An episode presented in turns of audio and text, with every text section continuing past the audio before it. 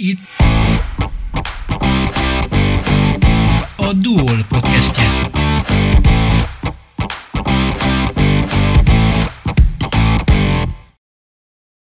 A következő percekben Pap Istvánt hallja. Pap István katona, békefenntartó volt, és hát békefenntartóként ér a napjait, amíg él, ahogy elmondta. Pap István békefenntartóként tett szert világhírre, amit annak köszönhetett, hogy Szudánban egy szabad csapat, volt katonákból álló szabad csapat, elrabolta őt. Azt gondolták, Pap István amerikai, és érte majd kaptak egy millió dollárt. Mint tudjuk, Pap István nem volt amerikai, nem is lett belőle egy millió dollár, azonban kiszabadult, és utána érte a mindennapjait békefenntartóként továbbra is. Papista élete végéig békefenntartó lesz, ugyanis ő már nem tudja másképp elképzelni magát. Érdekes beszélgetést hallanak majd, hallgassák hát. Papista, te Szudánban voltál a sivatagban, igaz nem oázis volt számodra ez a sivatagi ott lét. Na mesélj a három hónapos koszkvátéról. Ezt így még senki nem mondta nekem, de ha belegondolok, van ebbe valami, hiszen azt követően, hogy elraboltak, teljes ellátásban részesültem, sőt, még őrségem is volt. Ez adatik meg mindenkinek. Tehát ez 2010. október 7-én volt, este 8 óra felé. Öten laktunk egy sivatagi jellegű földszintes házba, három pakisztáni, egy szerb, meg én. Mint utólag kiderült, az őrségünk, az őrünk eladott minket. Volt kormány katonáknak, akik a béke megállapodás után már nem kellettek a honvédségnek, a saját katonasságuknak, nem fizették őket, ezek úgy döntöttek, hogy szabad csapatot alakítanak, és akkor ez a szabad csapat egy kis különítménye, kis felderítés után úgy döntött, hogy hozzánk tör be, hiszen itt információik szerint amerikaiak is élnek. Úgyhogy ugye két fehér, meg két sötétebb bőrű volt, hát logikus, hogy velünk foglalkoztak. Mind az ötönket betereltek egy szobába, a pakisztániak elkezdtek imádkozni arabul, ők barátok, őket csak bezárták a WC-be, engem meg a szerb kollégát pedig betettek az ENSZ autóba, kisebb bonyodalmak után sikerült elindítani az autót nekik, és akkor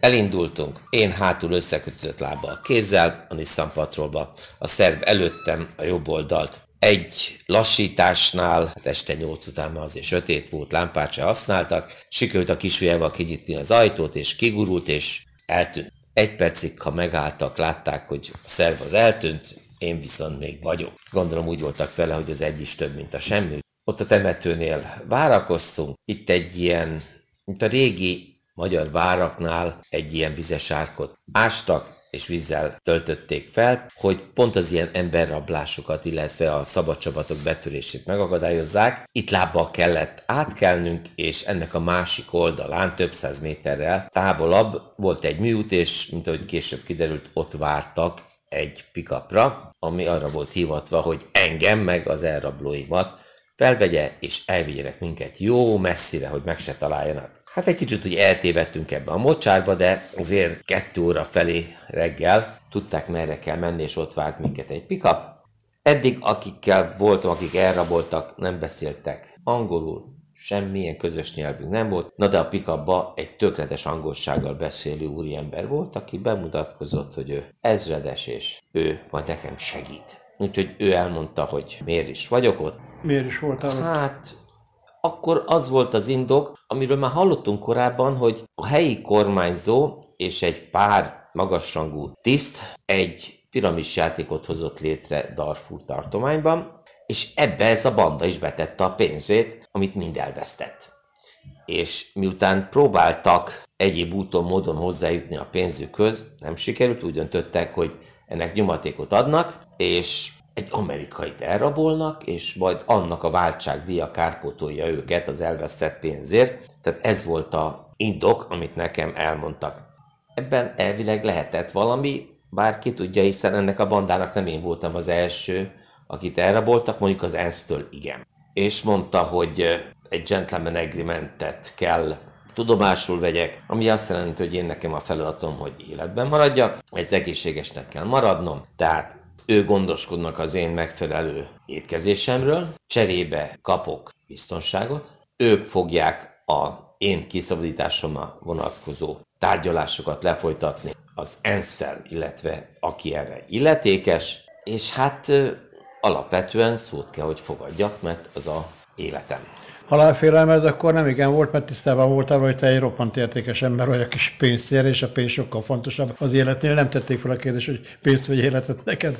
Nem, azért minket felkészítenek erre az ENSZ-be. Elméleti és gyakorlati felkészítés vannak, kis könyvecskék, amiket az ember kötelező, hogy elolvasson, illetve mindenkinek, ha megy a terepre, ott lapul a zsebében egy ilyen 12 pontból álló KT, tehát hogyan is kell viselkedni túlszejtés emberrablás esetén, ami benne van az is, hogy ha az első pár óra hosszát, mondjuk az első napot túléli az ember, akkor igazából nem az életéről van szó, hiszen ha meg akarják ölni, azt megteszik.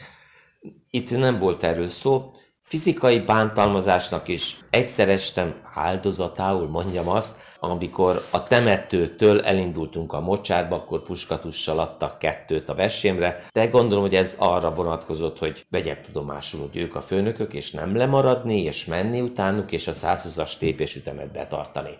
Tehát ez egy ilyen figyelmeztetés volt, de nem arra vonatkozott, hogy legközebb már lőnek is. Egy idő után persze úgy megnyugszott, de azért a kérdés folyamatosan ott volt, hiszen nem tudtam beszélni senkivel, hogy miért pont én. Most ilyenkor az emberbe egy idő után ez lenyugszik, és akkor úgy veszi, hogy rossz időben, rossz helyen voltam.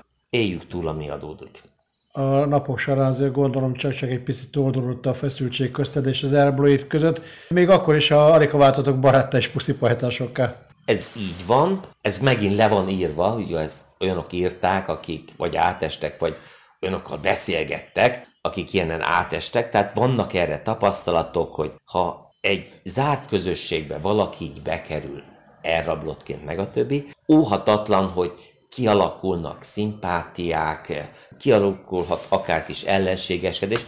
Tudom, hogy amellett, hogy jó viselkedem, meg kell próbálni valami kapcsolatot kialakítani, hiszen az sosem árt, hogyha valakivel jó viszonyban az ember. Volt kettő-három fiatal, akinél az első egy-két éjszak után tiszta volt, hogy ezekkel én nekem semmilyen komolyabb kapcsolatom nem lesz. Ők ellenségesek voltak, de ők drogoztak, ittak, nőztek, ők mindent csináltak, és igazából én rám csak mint pénzes zsákra néztek. Az idősebbek, akikről lerít, hogy valóban katonák, és egy jó pár évet lehúztak a seregbe, azokkal valahogy nyelvismeret nélkül is az ember szót tudott érteni.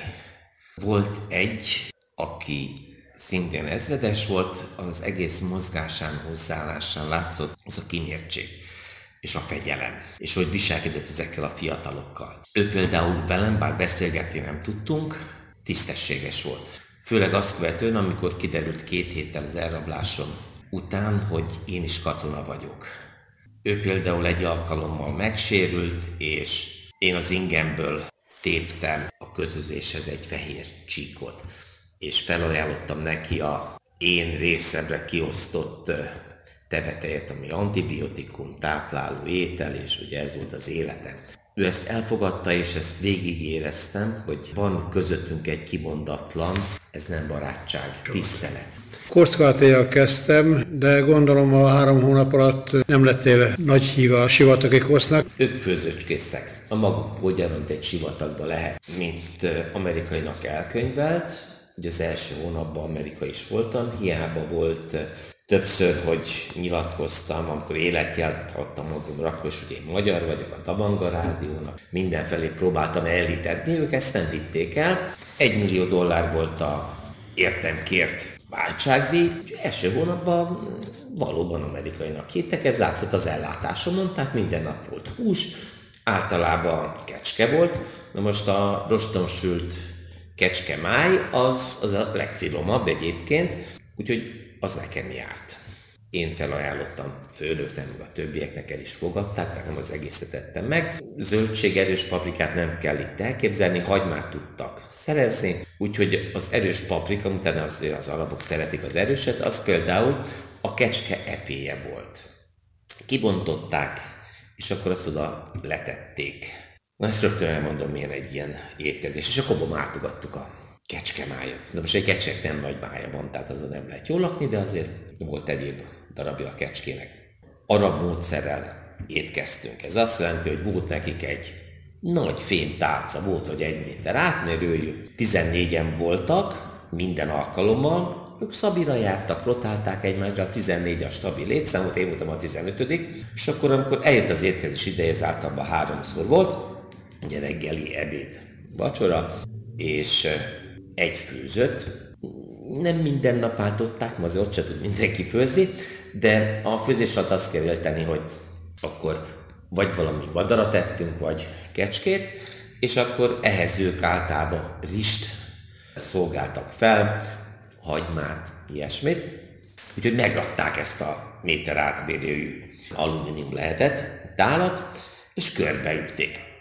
Akinek hosszabb volt a keze és gyorsabban járt a keze, az jól lakott. Az első egy-két alkalommal látták, hogy én ebben a három ujjas módszerben nem vagyok gyakorlott, a kanálvilla nincs tehát. Miután ők vállalták az én étkezésemet, ugye az egészség egy része, úgyhogy kaptam egy tányért, és faragtak hozzá kanalat, úgyhogy az étkezések elején nekem szedtek, amikor még nem ülték körbe a tálat, úgyhogy én nekem kényelmesen nem kellett harcolnom, hogy a betevő falaton meglegyem. Meg lehet szokni mindenféle kaját, én az ilyen mócsingosabb húsokat nem szeretem, mert ők elég hamar rájöttek, úgyhogy a finom falatokat kiválogatták nekem. Minden pénteken oázis nap volt, tehát akkor oázist kellett, hogy érintsünk, és hát azt még nem említettem, hogy igazából ez a banda, ez 200 főből volt, ebből 14 volt, aki mindig körülöttem volt, stabilan voltak ezek 14-en, ha volt stabilan valaki, akkor valaki beugrott. És az ő őrségüket egy teve csorda, több mint száz teve biztosította. Ez olyan, mint a világháborúban a németek, a libákkal járták el az őrséget, a tevét nem lehet átverni. Tehát az, az minden messzre felriad, és nem alszik el. Az egy jó házőrző. Na most ezeket itatni kell hetente egyszer, és akkor így a pénteki nap volt a teveitatás, akkor töltötték fel a készleteiket. Az úgy zajlott, hogy az oázis mellett megálltunk, ott dekkoltunk, mellettem ott maradt négy-öt ember, a többiek pedig elmentek a főnökkel, és akkor bevásároltak, és akkor jöttek felcuccolva. Nekik ez vállalkozás volt, ahogy megtudtam, ők X összeget betettek, ebbe benne volt a minden nap pénteken két percet beszélhettek műholdlevő telefonnal, a családjukkal, és ők X összeget betettek, hogy ez egy befektetés, az én költségeim, mert ugye azért fogyasztottam meg mi egymás, illetve hát ők is. És aztán, hogyha megkapják a pénzt, értem, akkor ők azt visszaosszák, és akkor ebből van a haszon. Nem lett egy gyors pénz, három hónapig voltak 91 napig. Miért vaszak voltak ilyen sokáig? Egy, mennyire voltak morcosak ezek az emberek, hogy lassú pénz lesz belőle kettő? Miért volt lassú pénz? Az elsokat, az egy milliót? Na most megint vissza kell térnem azért a, a felkészítésre. Az ENSZ ezt nagyon komolyan veszik. Nagyon sok embert elraboltak, én a szerencsésebbek közé tartoztam, hogy élve kijöttem. Tehát mi tudjuk, ezt elmondják, le is van írva, azok a tárgyalók, akik ebben profik, és felveszik a kapcsolatot, vagy belük veszik fel a kapcsolatot az elrablók, ők, ők egy taktika, egy kidolgozott taktika szerint dolgoznak. Az én esetemben, ez egy ENSZ megállapodása fogadó országgal, mindig a fogadó kormánynak kell ilyen esetekben a tárgyalást lefolytatni. Az ENSZ ehhez biztosított technikai és személyi és szaktudást kiegészítést. Az ENSZ nem tárgyal közvetlen az elrablókkal. Ugyanekkor a fogadó ország, tehát itt a szudáni kormányról beszélek, elfogadhatja a segítségét a különböző titkosszolgálatoknak, most annyit kell tudni Darfurról, hogy 9 évig az Al-Qaidának ez volt a központi bázisa. És az elején, amíg nem tudták igazából, hogy kikette, kikejtettek rabul, azért féltek, hogy esetleg Al-Qaida közeli a csoport, akinek a kezébe kerültem ismereteim szerint érdeklődést mutatott elrablással kapcsolatban az amerikai, a brit, a francia, az izraeli, és hát a tek is ott volt, tehát ők a harmadik, negyedik nap már ott voltak, vagy négyen. Tehát azért volt egy háttér, egy bázis, amire lehetett építeni, és én azt tudtam, hogy ilyen esetekben, ha ENSZ-ről van szó, a tárgyalások nem fognak egyik napról a másikra megoldódni. Ha egy gazdasági tevékenységet folytató, mondjuk egy pilótát rabolnak el, aki naponta száll fel egy ancsával és hozzaviszi az árut, az gyors pénz, az forró pénz, ott egy-két nap alatt a tulaj fizetni fog, mert ez az ő üzletét befolyásolja. Az ENSZ viszont nem fizet, mert ha egyszer fizetne, akkor másnap minden bokor alatt ott van egy ENSZ alkalmazott vagy katona. Tehát itt az időnek nagyon nagy szerepe van. Egyrészt meg kell tudni, hogy kik raboltak el, fel kell térképezni őket, és fárasztani. Ez egy érdekes dolog, hogy mindenki belegondol, aki ezt hallgatja, olvassa, hogy én nagyon sok vonatkozásban az elrablóimmal vagyok egy oldalon. Tehát nekem az érdekem nagyon sok vonatkozásban az elrablóimmal közös érdek. Hiszen nekem is az lenne valahol az érdekem, hogy hát fizessenek már, értem, hát tűnjek már innen, szabaduljak ki. Az elrablóimnak is ez, ez diktálja a szívem. De az agyam meg tisztában van azzal, hogy az én érdekemben most fárasztják őket és gyűjtik az információt, az adatokat. Ez történt velem is, jó pszichológusok voltak, az elrablóim látszott, hogy nem én vagyok az első, hiszen a második, harmadik héten már mondták, hogy ha nem kapunk értett pénzt, akkor is elengedünk. Egy hónap után nem engedtek persze el, akkor ugyanezt mondták, de mondták, hogy vannak már előreadások, tehát én kérdeztem, ők sosem mondták meg. Minden második alkalommal az a jól beszélő angolul, aki kiderült, hogy a bandának a helyettes vezetője volt, és egyébként egy imám volt, egy olyan városban szolgált ezredesként, ahol volt egy ENSZ parancsnokság, régiós parancsnokság is különben. De ez az imám nem a te imád volt. Ez, ez majdnem az én imám lett, majd erről is mesélek. Esetre ő volt, aki úgy hozott nekem hébe-hóba híreket, hogy igen kapcsolatban ő a közvetítő, tehát ő ezt felvállalta, mint közvetítő, és uh, tudják, hogy egészséges vagyok, és hát zajlanak itt a dolgok, tehát ez időbe telik, és a többi, és a többi. Ők nekik is nem volt ebben még tapasztalatuk, hogy az ensz ilyen nehéz szót érteni, úgyhogy én tiszta voltam vele, hogy ez idő. Ez idő, és az én három hónapom talán nem is a leghosszabb idő. Hogy mire megy ilyenkor ki a játék? Fogást keresni megtudni, hogy kik ezek. Az én esetemben például az, hogy nekik volt három műholdas telefonjuk, a parasoknak volt olyan, amivel hívni és fogadni lehetett hívást, a másik kettő csak fogadott hívást. Tehát a parasok gondoskodott arról, csak ő tud kifelé telefonálni, de utasítás parancsot tud adni a másik kettővel. Amikor második nap a Dabanga Rádió, ami a szudáni ellenzék Hollandiában lévő szócsöve volt. Őket hívták fel, nagyon szépen beszéltek angolul, be kellett mutatkoznom, ezt elemezték, vagy nyolc napig, hogy tényleg a pap István beszélte benne. Mindenki megismerte ezt a hangértékelést, beazonosítást, ezt ugye hivatalosan végig kellett, hogy játszák. Ez 11 dollár egy perc. Ugye eljutottak arra a pontra, hogy én minden második nap életját kellett, hogy adjak magamról, hiszen a tárgyalásnak ez az egyik alapja, hogy én életbe kell lenni, mert akkor van értelme a tárgyalásnak.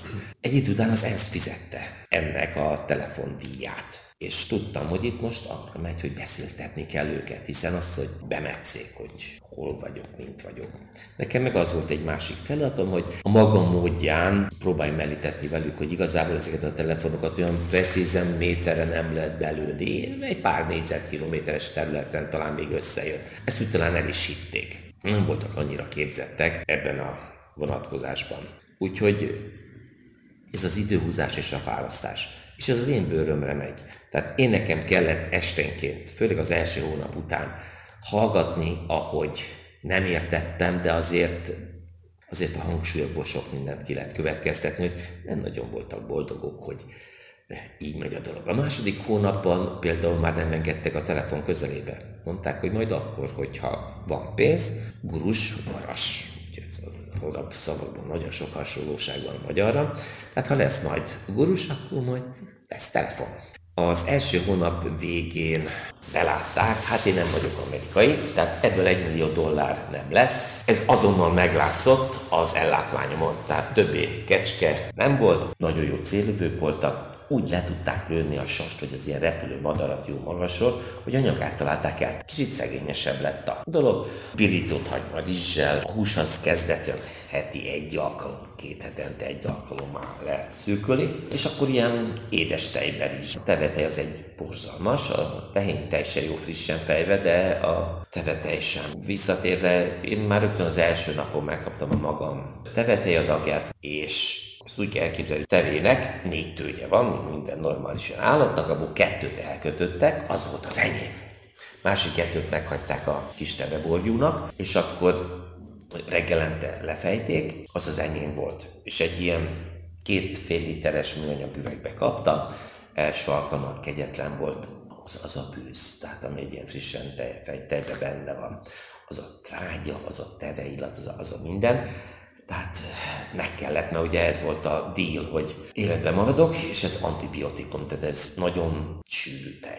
Úgyhogy Picit ittam belőle, lenyomtam, amit tudtam, és félreraktam. Este azért lement 4-5 fokra, és akkor már az úgy lehűlt, egy kicsit fermentálódott, és tehát átment ilyen, ilyen joghurtos, ilyen aludteljes valamibe.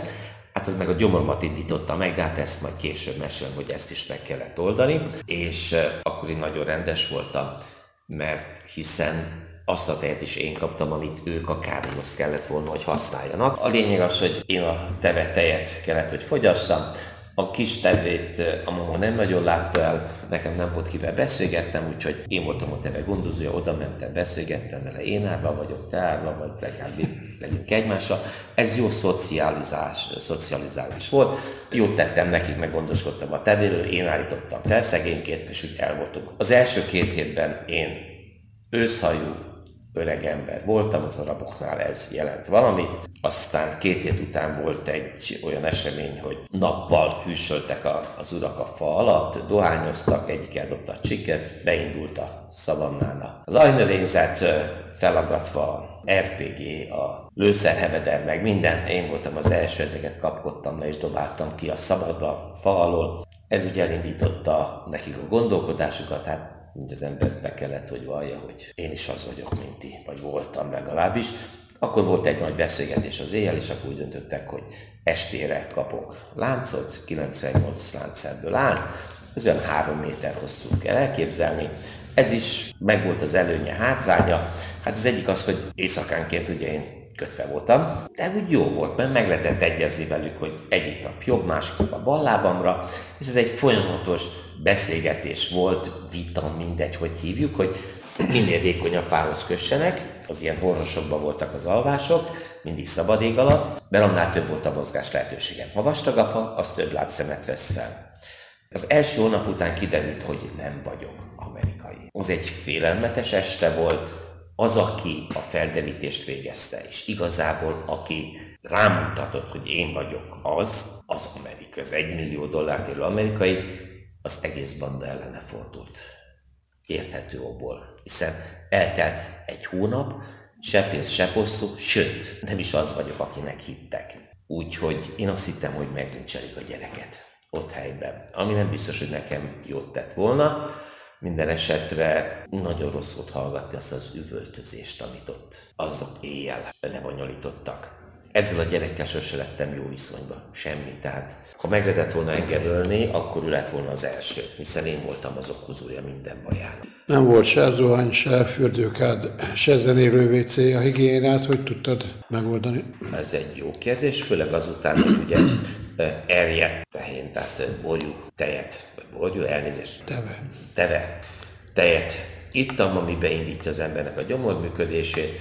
Én általában ugye 40-50 méterre voltam a bandától, látható távolságra, tehát az éjszakai szagok, meg miért, hogy kibocsájtok, meg ilyesmi, tehát ez nem zavarta őket, de pisilni, kakilni kell, tehát ez ezzel jár. Ez úgy oldódott meg, hogy az első két évben szabad voltam, akkor látható távolságon belül mehettem. Intézettem a dolgot, WC papír nincs, felejtsük el, levél nincs, felejtsük el. Víz az mindig volt. A muzulmánnak naponta ötször kell imádkozni, ehhez neki kezet, lábat kell mosni. Ezek a sivatagi emberek nagyon jól tudják. Ebből kettő fantasztikusan jó volt abban, hogy amikor megálltunk, olyan helyen álltunk meg, ahol ő körbeszaglázott, oda ment, és egy kis, mint egy gyanúsági ásó, kikapart egy 50 centi átmérőjű kb. fél méter mély. Gödröt, 20 perc múlva tele volt vízzel. És abba mostak lábat meg mi egymás, és amikor fogmosás. Kaptam fogkefét. De fogkrém az ma az egész csapatnak volt. Oda mentünk a lyukhoz, ott volt víz, marokkal belögyböltük, krémet mindenkinek ráhúztak a fogkefére, ugye az a csapat fogkrém volt, ember szépen megmosta a fogát, kilögybölte, jó napot, reggelig vártam a következőre, tehát higiénia ilyen téren volt. Egy-két olyan hely volt oázis mellett, ahol tudtunk rendesen fürödni, ahol még hajat is tudtam mosni. Mert nőtt azért az ember, hogy nekem amúgy is gyorsan nő. Borotválkozni nem lehetett, de ez egy jó elfoglaltság egyébként, mert időm az rengeteg volt. Két éles, tehát a körmet azt lerágtam, tehát azon nem volt gond, óló nem kellett. A lábamról éles követ találtam, és azzal azt úgy le tudtam szépen húzni, és ugyanez volt, hogy kihúztam a szőrszálakat, két éles kis követ összeraktam, és azzal megfogtam, és kihúztam. Nem gyulladt be egyszer se az arcom, hál' Istennek, én lekopogjam. Tehát ezek jó elfoglaltságok voltak.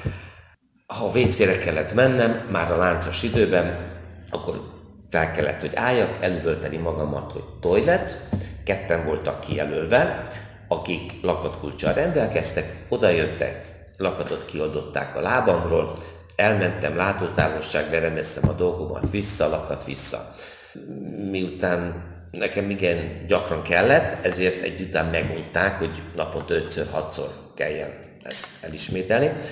Úgyhogy szerintem ez egy próbatételnek is megfelelt, oda dobták a kulcsot, vagy 30 méterről. Én nyitottam ki, elmentem, visszajöttem, én zártam vissza a lakodot, visszadottam a kulcsot. Az első időben megnézték, hogy mennyire szorosan rakom vissza a láncot. Én gondoskodtam róla, hogy szorosabb legyen, mint ahogy ők szokták, és ezzel valami bizalmat is keltettem. Úgyhogy ennyi volt a vécézés. Kiszabadultál, aztán utána nem nyugodtál, továbbra is maradtál a békefenntartók között. Feleséged mennyire nézett hülyének? Nem mondta, hogy Pistán, te olyan bolond vagy. Minek ez neked? Ismerték, ha én a agyamba valamit eldöntöttem, engem nagyon nehéz onnan eltéríteni. De ha már a feleségemet megemlítetted, meg az időhúzást, meg a többit. Eljutott a banda arra a pontra, hogy kérdezik, hogy nem akarok beszélni a családommal. Akkor megadtam a feleségem telefonszámát. Amikor az ensz már nagyon lanyha volt, tehát nem jött a pénz, Gondolták, hát ha a családi oldalról meg lehet, kihasználtam, megadtam, kétszer tudtam beszélni a feleségem, utána gondolom a tek leállította ezt a csatornát, mert ők úgy voltak vele, hát ha az nem fizet, fizessen más. A feleségemmel így volt mondjuk kapcsolatom. Nekem ez nem az első misszióm volt, a családban nagyjából hozzászokott, tudták, hogy ez egy betegség, a békefenntartás amúgy is egy betegség, az elkapott. Az olyan, mint most ez a vírus, nem lehet kigyógyulni belőle, bár nem hasz bele olyan gyorsan. Nekem ez a véremben van, valamit csinálnom kell. Nekem megvolt a lehetőségem, megvolt a networkingem hozzá, kapcsolatom, minden. És úgy megmondom neked őszintén, ez New Yorkban derült ki, amikor márciusban az ENSZ főtitkár meghívására New Yorkba látogatottam, ott volt egy debriefing a helyi biztonsági, akkor ott is csináltak interjút, meg a többi, és egy fél órát kaptam a Ban Ki-moon ENSZ főtitkártól, a feleségemmel is.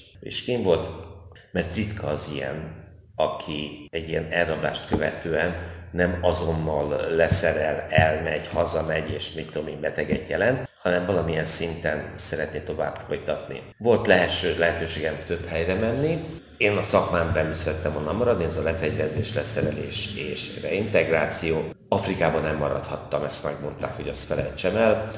Így maradt Haiti. Még Addis Ababa mehettem volna az összekötő, az Afrikai Unió összekötő irodájába, ENSZ összekötő tisztek, de az ott voltam már fél évet, oda nem akartam menni.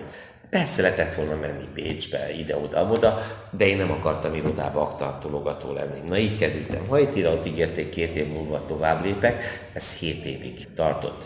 Hogy mivel lehet a feleséget ilyenkor vagy a családot megnyugtatni? Ha lehetőséged van rá, vidd ki magaddal, ha olyan a biztonsági körülmény. Ha nem, akkor egy harmadik országban, de legyetek együtt, és nem mindig te gyere haza. Ugye a feleségemet Haitira ki tudtam vinni háromszor vagy négyszer a hét év alatt. Együtt voltunk. Volt, amikor én bejártam reggel dolgozni, este haza, ő meg mint egy házi hogy várt engem főzött. De legalább látta, hogy hogy élek, én mit teszem. tehát megnyugodott. Gyerekkorodban katona akartál lenni? Én, én a természetet szerettem az erdőt, úgyhogy én nekem alapvetően a Soproni Erdőmérnöki Egyetem volt a, a cél. Édesanyám az Erdélytratnál dolgozott, tehát ez egy ilyen nyitott dolog volt, hogy oda fogok menni.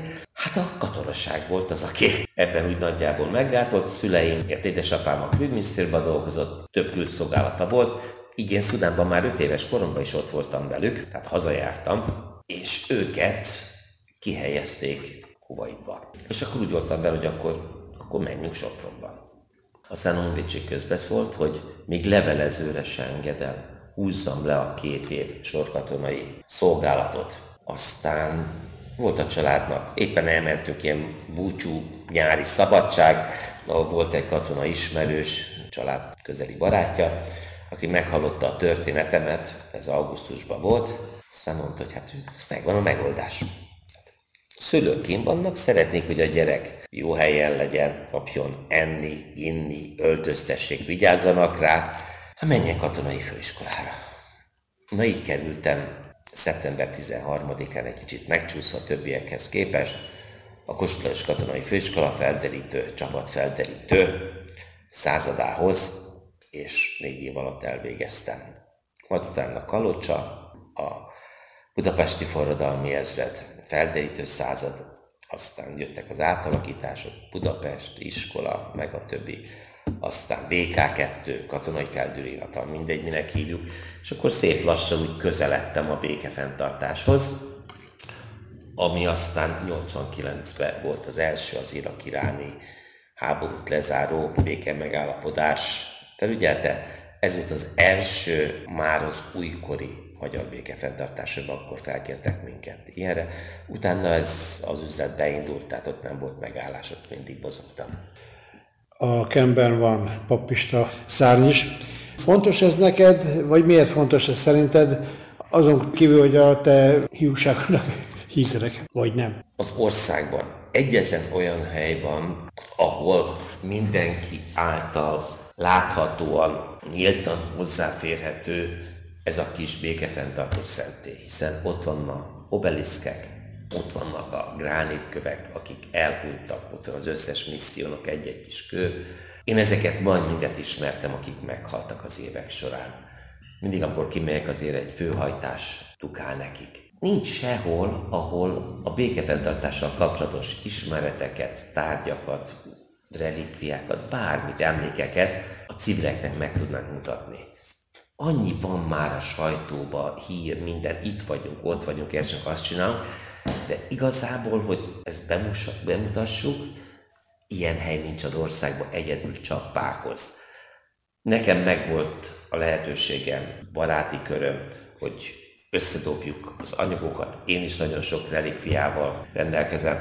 Az elején mindenki első alkalommal a pénz vezérli természetesen, még a második alkalommal is talán. De mi, amikor kint voltunk, mi katonai megfigyelők voltunk elsősorban, mi azért nem csak kuporgattuk a pénzt, hanem a helyi kultúrával ismerkedtünk, nagyon sok olyan dolgot vásároltunk, ami úgy személyes emlék, és ennek nagy része most kint van Pákozdon, amit meg lehet tekinteni. Amellett, hogy vannak hivatalos dokumentumok, meg a többi, de az semmit nem mond a mi kis életünkről. Úgyhogy most is ebben a fázisban vagyunk, hogy kicsit megpróbálunk felújítani, változtatni. Nekem ez a életem, hogy büszke vagyok arra, hogy van egy békefenntartó kis múzeumunk. Igen, meg hogy ennek részese vagyok? Hát persze, miért ne lehetnék? Az, hogy van egy sarkom, hát az nem nekem köszönhető, az annak köszönhető, hogy elraboltak, és utána ezt felkapták. Ugye a békefenntartást úgy határozták meg, úgy határozta meg a korábbi ENSZ főtitkár, hogy olyan tevékenység, ami nem katonai feladat, de csak katonák tudják ellátni. A békefenntartás legnagyobb problémája, hogy civilek vezetik, és általában katonák adják végre. A kettő nem ugyanazt a nyelvet beszéli. Nem csak nyelvileg, hanem gondolkodásmódban is. Kell, hogy legyen egy ilyen platform, ahol katona fegyveres testület tagja, hiszen lehet rendőr is, és a civilek utaljanak egymásra. De sem vagy katona, mégis közöttünk vagy. te elfogadsz minket, mi elfogadunk téged. És nem csak azok vannak ebbe benne, akik hivatalban, mert polgármester, meg mit tudom én, különböző beosztást ellát, hanem, hanem ezek eljönnek. Ott vannak a különböző rendezvényeken, végighallgatják, és nem csak egy protokolláris megjelenésnek tulajdonítom ezt a részvételt egyik oldalról se. Önök a beszélgetésből sok mindent megtudtak arról, hogyan is telik egy békefenntartó katona élete, ami nem arany élet természetesen. Sokan irigylik őket, nyilvánvaló, kaland az élet, nem mindenki nem mindig kívánja ezt a fajta kalandot. Papista átélte és megélte, túlélte. Kedves hallgatók, Önök Sia Sándor beszélgetését hallották, a viszont hallásra. A Duol podcastjét hallották. Köszönjük, hogy velünk voltak. Tartsanak velünk legközelebb is!